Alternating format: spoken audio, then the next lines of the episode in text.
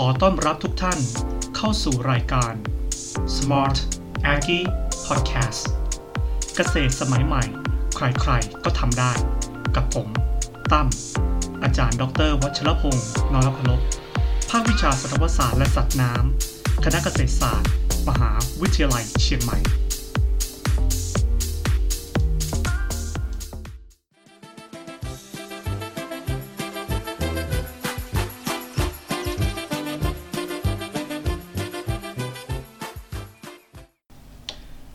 สวัสดีครับคุณผู้ฟัง พบกับ episode หนึ่งการเลี้ยงสัตว์ปีกนะครับ การเลี้ยงสัตว์ปีกครับ ผมได้ข้อมูลมาจากท่านอาจารย์วิรัตสุรพิทยานนท์ท่านเป็นอดีตนะครับ อาจารย์ผู้ทรงคุณวุฒิจากภาควิชาสัตวศาสตร์และสัตว์น้ำคณะเกษตรศาสตร์ มหาวิทยาลัยเชียงใหม่ ท่านก็ได้ให้ข้อความเห็นนะครับ แล้วก็เนื้อหาที่น่าสนใจเกี่ยวกับการเลี้ยงสัตว์ปีกและในวันนี้ เราจะมาพูดคุยกันครับ ในเรื่องของประเด็นต่างๆสัตว์ปีกนะครับเป็นสัตว์ที่มนุษย์เนี่ยรู้จักกันมานานแล้ว โดยรู้จักการเลี้ยงและก็การนำเอาผลผลิตของสัตว์ปีกเนี่ยนะครับ ไม่ว่าจะเป็นเรื่องของเนื้อไข่ มาใช้เพื่อการบริโภคเป็นอาหาร ผลผลิตของสัตว์ปีกจะเป็นผลผลิตที่ให้คุณค่าทางโภชนาการสูงมากเลย โดยเฉพาะเนื้อของสัตว์ปีกนะครับ เป็นที่ทราบกันดีอยู่แล้วว่า สามารถย่อยได้ดีกว่า เนื้อของสัตว์อื่นๆ โดยเฉพาะเนื้อของสุกรหรือว่าเนื้อของโคเป็นต้น แต่เดิมครับการเลี้ยงสัตว์ปีก เราจะพบเป็นการเลี้ยงในรูปแบบของงานอดิเรกครับ ไม่ว่าจะเป็นการเลี้ยงสัตว์สวนครัว เลี้ยงไว้หลังบ้าน ใช้ประโยชน์ใต้สอยเล็กน้อย หรือจะเป็นการเลี้ยงเพื่อการพักผ่อน เช่น การเลี้ยงไก่ชนเป็นต้น จนเมื่อย้อนกลับไปครับประมาณปีพุทธศักราช 2490 ประเทศไทยของเราเนี่ยประสบปัญหาทางเศรษฐกิจครับ นายกรัฐมนตรีในขณะนั้นคือ จอมพลปพิบูลสงคราม ได้พยายามส่งเสริมการประกอบอาชีพใหม่ๆ ให้กับคนไทยครับ หนึ่งในนั้นเนี่ยก็คือการส่งเสริมเลี้ยงไก่ไข่ เพื่อผลิตไข่ในการบริโภค โดยมีอาจารย์หลวงสุวรรณวาจะกษกิจ เป็นผู้ให้การสนับสนุน ได้มีการสั่งไก่พันธุ์ไข่แท้ๆนะครับ มาจากต่างประเทศร่วมการประชุม เพื่อหาวิธีการเลี้ยงไก่เนี่ยเพื่อให้ผลิตไข่ เป็นอาชีพหลักอย่างจริงจังขึ้นมาครับ ซึ่งก็ถือว่าเป็นการจุดประกายการเลี้ยงไก่ไข่ และการบริโภคไข่ไก่ของประชาชนคนไทยของเรา ทั้งนี้เนี่ยแต่เดิมนะฮะเป็นที่น่าสนใจว่าคนไทยจะนิยมบริโภคเฉพาะไข่เป็ด มากกว่าไข่ไก่ เนื่องจากว่าไก่พื้นเมืองของไทยเนี่ยให้ไข่ในปริมาณที่น้อยกว่ามากครับ เมื่อการบริโภคไม่เพียงพอนะครับ ปริมาณไม่เพียงพอ ราคาเนี่ยไข่ไก่ในสมัยนั้นเนี่ยจึงมีราคาที่สูงกว่าไข่เป็ดสำหรับการเลี้ยงเป็ดนะฮะยังคงเลี้ยงกันในลักษณะเลี้ยงแบบสวนครัวครับ มีการเลี้ยงเป็นฟาร์มจริงจังเนี่ยในสมัยก่อนเนี่ยก็ยังไม่มากนะฮะ แต่ในปัจจุบันเนี่ยก็เริ่มจะมีปริมาณมากขึ้นแล้ว การเลี้ยงเป็ดนะครับยังถือว่าไม่พัฒนาไปมากเท่าไหร่นัก มีฟาร์มเลี้ยงเป็ดไข่ที่เป็นอาชีพจริงจังเนี่ยเราจะพบนะครับที่แถบชายฝั่งทะเล สามารถหาอาหารได้ง่ายนะฮะเพื่อเป็นแหล่งอาหารสำคัญให้กับเป็ด โดยที่แหล่งอาหารสำคัญนะครับท่านอาจารย์ได้กล่าวไว้ว่า เป็นบรรดาเศษปลา เศษหอยเนี่ยเป็นผลพลอย จากการประมงชายฝั่งสำหรับการเลี้ยงสัตว์ปีกอื่นๆนะฮะ เช่นนกกระทาเนี่ยเริ่มมีการตื่นตัวมากขึ้นเนี่ยประมาณปีพุทธศักราช 2497 จะเป็นการเลี้ยงนกกระทาเพื่อการผลิตไข่ นกกระทาที่เลี้ยงนะครับเป็นนกกระทาที่นำพันธุ์เข้ามาจากประเทศญี่ปุ่น ในช่วงระยะเวลาแรกๆนะครับของการเริ่มเลี้ยงนกกระทาเนี่ยราคาตัวนกแล้วก็ราคาไข่จะแพงมาก ถือว่าตอนนั้นเนี่ยนะฮะไข่นกกระทาเป็นอาหารที่ใช้บำรุง มากกว่าเป็นอาหารที่ใช้สำหรับการบริโภคหรือการดำรงชีพโดยปกติครับ ในยุคนั้นเนี่ยเราถือว่าเป็นอาหารฟุ่มเฟือยเลยทีเดียว แต่ในปัจจุบันนี้นะครับการเลี้ยงนกกระทาสามารถเลี้ยงเป็นอาชีพเสริมได้ แล้วก็ทำกำไรได้ดีด้วย การเลี้ยงไก่ในปัจจุบันนะครับ ได้มีการพัฒนาเจริญก้าวไปอย่างมาก จนสามารถจะพัฒนาจากการเลี้ยงแบบไร่นาส่วนผสม ไปเป็นการเลี้ยงที่ประกอบอาชีพเป็นหลักนะครับ จนกระทั่งในปัจจุบันนี้เนี่ยการเลี้ยงไก่นะครับไม่ว่าจะเป็นการเลี้ยงเพื่อผลิตไข่ หรือการเลี้ยงเพื่อผลิตเนื้อ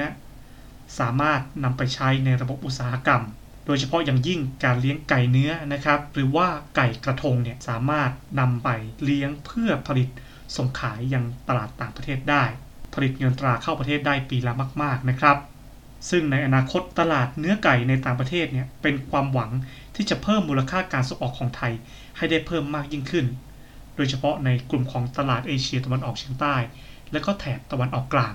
อาชีพเกี่ยวกับเรื่องของการเลี้ยงสัตว์ปีกนะครับ เราสามารถจะแบ่งเป็นอยู่ได้หลากหลายกลุ่มด้วยกัน ในกลุ่มที่1นนะครับคือการผลิตไข่ขายครับผมการเลี้ยงสัตว์ปีกเพื่อผลิตไข่เป็นการค้านะครับในปัจจุบันเนี่ย ถือว่าเป็นอาชีพหลักที่น่าสนใจอีกอาชีพหนึ่ง โดยเฉพาะอย่างยิ่งการผลิตไข่ไก่ครับทั้งนี้เพราะว่าการเลี้ยงไก่ไข่ ได้มีวิวัฒนาการไปอย่างมาก การผลิตไก่ไข่ลูกผสมขึ้นมา เพื่อใช้ในการผลิตไข่เพื่อการบริโภค โดยเฉพาะอย่างยิ่งไก่ลูกผสมเนี่ยสามารถให้ไข่ได้เร็วขึ้น โดยใช้เวลาเพียงแค่ 22 สัปดาห์ และให้ไข่ได้มากขึ้น สามารถให้ไข่ในช่วงสูงสุดได้ถึง85 ถึง 90%การให้ไข่เฉลี่ยต่อตัว ต่อปีก็สูงมากกว่า 250 ฟอง การเลี้ยงดูก็ง่ายขึ้นนะครับ โรงเรือนและอุปกรณ์ต่างๆ มีการปรับปรุงให้ดีขึ้นกว่าเดิมมากสำหรับการผลิตไข่เป็ดนะครับ ก็ถือว่ายังไม่ค่อยเจริญก้าวหน้าถ้าเทียบกับการผลิตไข่ไก่ เนื่องจากตลาดครับ ตลาดของไข่เป็ดตอนนี้เนี่ยยังถูกแทนที่ ด้วยไข่ไก่เป็นส่วนใหญ่ ยังมีพื้นที่บางส่วนนะครับ เช่น ชายฝั่งทะเลบางแห่งเนี่ยที่สามารถหาแหล่งอาหารนะครับเป็นเศษปลาราคาถูกเนี่ยก็ยังมีความเหมาะสม หรือในปัจจุบันเนี่ยเราจะเห็นว่ามีการเลี้ยงเป็ดแบบไล่ทุ่ง ซึ่งในประเด็นนี้เนี่ยเราก็จะมีการพูดคุยกันต่อไป การผลิตไข่นกกระทา อาจารย์ให้ทัศนะนะครับว่า ตอนนี้เนี่ยตลาดของไข่นกกระทาอย่างค่อนข้างที่จะแคบ อย่างไรก็ตามการผลิตไข่นกกระทานะครับ สามารถทำเป็นอาชีพเสริมทำให้ได้กำไรได้ดีมาก เพราะว่านกกระทาสามารถให้ไข่ได้เร็ว โดยที่ให้ไข่ฟองแรกอายุประมาณ 45 วันครับ สามารถให้ไข่ได้ถึง 250 ฟอง ต่อตัวต่อปี และให้ไข่ได้ทนอาจจะนานกว่า 1 ปี ข้อดีอีกประการหนึ่งนะครับของนกกระทาคือ ราคาไข่เนี่ยค่อนข้างที่จะคงที่ แล้วก็กระทาจะรับประทานอาหารนะฮะประมาณ 10-12 กรัมต่อตัวต่อวัน จะน้อยกว่านะครับการรับประทานของไก่เนี่ยถึง 10 เท่า นอกจากการผลิตไข่เพื่อขายแล้วนะครับ การผลิตเพื่อขายเนื้อ ก็ถือว่าเป็นประเด็นที่น่าสนใจเหมือนกัน ในไก่เนื้อนะครับภาษาอังกฤษเราจะเรียกว่า broiler เนี่ยปัจจุบันมีความเจริญก้าวหน้าไปอย่างมากครับ เนื่องจากความต้องการของตลาดในการบริโภคเนื้อไก่ สูงมากยิ่งขึ้น ไม่ว่าจะเป็นตลาดภายในประเทศของเราเอง หรือว่าเป็นตลาดต่างประเทศ เป็นผลทำให้การผลิตลูกไก่เนื้อที่ใช้เลี้ยงสำหรับการผลิตไก่เนื้อโดยเฉพาะเนี่ยเป็นลูกไก่ที่มีความเจริญเติบโตได้เร็วมาก มีเนื้อมากนะครับ ใช้ระยะเวลาในการเลี้ยงสั้น ประมาณแค่ 6-7 สัปดาห์เท่านั้น ก็สามารถที่จะส่งไปที่โรงเชือดได้แล้ว อย่างไรก็ตามครับการเลี้ยงไก่เนื้อ เป็นอาชีพที่ค่อนข้างจะมีความเสี่ยงอยู่พอสมควรครับ เนื่องจากกำไรต่อหน่วยเนี่ยค่อนข้างที่จะน้อยฮะทำให้จะต้องเลี้ยงเป็นจำนวนมาก ถึงจะคุ้มกับการทำธุรกิจ เมื่อเราเลี้ยงไก่เนื้อจำนวนมาก การบริหารงานการจัดการต่างๆเนี่ยก็จะเป็นต้องใช้ความรู้ความสามารถนะครับ ดังนั้นหากคุณผู้ฟังนะครับอยากจะเลี้ยงไก่เนื้อเพื่อเป็นธุรกิจหลักจำเป็นที่จะต้องทำธุรกิจแบบครบวงจรครับ มีการผลิตลูกไก่เองทำการผสมอาหารนะครับ มีโรงฆ่ามีลูกค้าจำหน่ายไก่ชำแหละ ถ้าเกิดสามารถทำให้ครบวงจรแบบนี้ได้ ก็จะประสบความสำเร็จในวงการนี้ได้เลย ในปัจจุบันครับการบริโภคไก่เนื้อมีแนวโน้มเปลี่ยนแปลงไป ผู้บริโภคไก่เนื้อนะครับหันมานิยมบริโภคไก่พื้นเมืองมากยิ่งขึ้น เนื่องจากคุณภาพของเนื้อนะฮะมีลักษณะที่แน่นสู้ฟันไม่ยุ่ยเหมือนกับไก่ที่เป็นกลุ่มของบอยเลอร์ แต่เนื่องจากไก่พื้นเมืองเนี่ยนะครับมีการเจริญเติบโตที่ช้ามาก แล้วก็ประสิทธิภาพในการเปลี่ยนอาหารเป็นเนื้อเนี่ยอย่างไม่ดีเท่าที่ควรครับเลยทำให้ไก่เนื้อพื้นเมืองค่อนข้างมีราคาแพง จึงได้มีการพยายามใช้ไก่เนื้อพื้นเมืองผสมกับไก่พันธุ์ไข่ ผลิตไก่ลูกผสมครับที่มีการเจริญเติบโตดีขึ้น มีประสิทธิภาพการเปลี่ยนอาหารที่ดีขึ้น และก็ยังคงได้เนื้อที่มีคุณภาพไม่แตกต่าง ไปจากไก่พื้นเมืองมากนัก มาทดแทนการเลี้ยงไก่พื้นเมืองแท้ๆทำให้ผู้เลี้ยงมีกำไรเพิ่มมากยิ่งขึ้น ซึ่งไก่ลูกผสมชนิดนี้นะครับ เราจะเรียกว่าไก่ลูกผสม3สายครับผม การผลิตเป็ดเนื้อครับ ในปัจจุบัน การบริโภคเนื้อเป็ดเนี่ยก็ถือว่ายังมีกลุ่มผู้บริโภคเฉพาะ เป็ดที่ใช้บริโภคกันอยู่ทั่วๆไปเนี่ยส่วนใหญ่จะเป็นเป็ดเนื้อที่มีเกรดคุณภาพอย่างไม่ค่อยสูงมากนัก ดังนั้น การเลี้ยงเป็ดเพื่อใช้สำหรับการบริโภคเนื้อเนี่ยยังเป็นกลุ่มที่เฉพาะเจาะจงอยู่ ส่วนมากนะครับ เป็ดเนื้อที่ใช้บริโภคกันทั่ว ๆ ไป จะเป็นเป็ดไข่ตัวผู้ คือผู้เลี้ยงเนี่ยจะซื้อลูกเป็ดตัวผู้มาเลี้ยง โดยใช้ระยะเวลาประมาณ 4-5 เดือนครับ ก็สามารถที่จะส่งขายได้ แต่คุณภาพยังไม่เทียบเท่ากับเป็ดเนื้อแท้ๆ เนื้อหาบ้างดีกว่านะครับ จะสังเกตว่าปัจจุบันเนี่ยก็ยังมีความนิยมที่ไม่มากนัก ตลาดยังไม่กว้าง ส่วนใหญ่จะขายได้ในช่วงเทศกาล เช่น ตรุษจีนเป็นต้น ดังนั้นการเลี้ยงห่านจึงยังไม่ค่อยแนะนำนะครับ ให้ประกอบเป็นอาชีพหลัก ถึงแม้ว่าจะทำกำไรได้ค่อนข้างมากก็ตาม เหตุที่ว่าการเลี้ยงห่านนะครับทำกำไรได้มากกว่า เนื่องจากห่านเป็นสัตว์ปีกที่กินอาหารหยาบ เช่นหญ้าสด ได้มากถึง 60%ของอาหารที่กินในแต่ละวันนะครับ ส่งผลทำให้ต้นทุน ของค่าอาหารในการผลิตเนื้อหานค่อนข้างต่ำ การเลี้ยงห่านโดยการเลี้ยงปล่อยในสวนผลไม้ เพื่อเป็นตัวช่วยในการกำจัดหญ้าในสวน จึงเป็นที่นิยมกันมากครับ แต่สิ่งที่เราต้องระวังก็คือ การใช้ยาฆ่ามาแมลงต่างๆเนี่ยก็จะมีผลกระทบด้วย อย่างไรก็ตามนะครับ ข้อจำกัดอีกอย่างหนึ่งของการเลี้ยงห่านก็คือราคาของลูกห่านเนี่ยยังไม่ค่อยคงที่ครับผม ขึ้นอยู่กับความต้องการของตลาดแล้วก็ เป็นไปตามฤดูกาล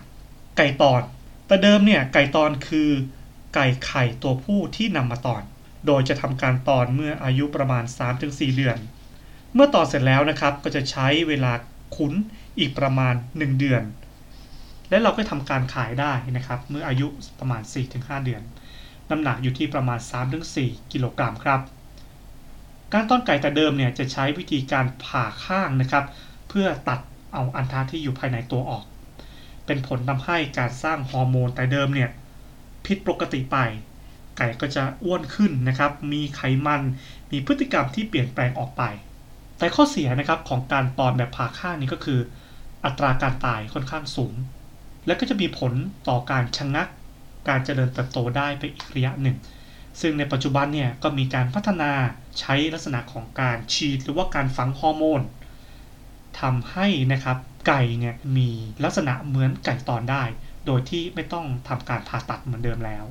โดยที่ฮอร์โมนนี้นะครับจะเป็นตัวปรับสมดุลนะครับทำให้ฮอร์โมนปกติในร่างกายของไก่เนี่ยผิดแปลงออกไป การตอนลักษณะแบบนี้ลดนะครับอัตราการตายของไก่ แต่ระยะเวลาการเลี้ยงดูเนี่ยก็ยังต้องใช้ระยะเวลา 3-4 เดือน เช่นเดิม ไก่ตอนที่ในปัจจุบันนะครับ จะใช้ไก่เนื้อตัวผู้มาทำการตอน โดยฝังฮอร์โมน ซึ่งจะลดระยะเวลาการเลี้ยงดูลงไปได้มาก ไก่ที่จะทำการตอนมักจะใช้ไก่เนื้อตัวผู้อายุประมาณ 8 สัปดาห์ เมื่อตอนแล้วจะใช้เวลาในการเลี้ยงดูต่ออีกประมาณ 4 สัปดาห์ครับ ก็สามารถที่จะจำหน่ายได้ โดยน้ำหนักตัวจะอยู่ที่ประมาณ 3-4 กิโลกรัม ใช้เวลาเลี้ยงดูทั้งสิ้น 12 สัปดาห์ ตั้งแต่เดิมเนี่ยเราใช้เวลาถึง 5 เดือนด้วยกันครับ ซึ่งก็น่าจะเป็นอีกแนวทางหนึ่งนะฮะของการเลี้ยงไก่ตอน เพื่อความต้องการของตลาดที่มากยิ่งขึ้น นอกจากการเลี้ยงไก่เพื่อผลิตไข่ การเลี้ยงไก่เพื่อผลิตเนื้อ และยังมีการผลิตไก่สาว ในปัจจุบันครับการเลี้ยงไก่เพื่อผลิตไข่เป็นการค้า เป็นธุรกิจที่ขยายตัวมากยิ่งขึ้นครับ ผู้เลี้ยงไก่ไข่แต่ละรายเนี่ยจะเลี้ยงกันเป็นจำนวนมาก การเลี้ยงลูกไก่ขึ้นมา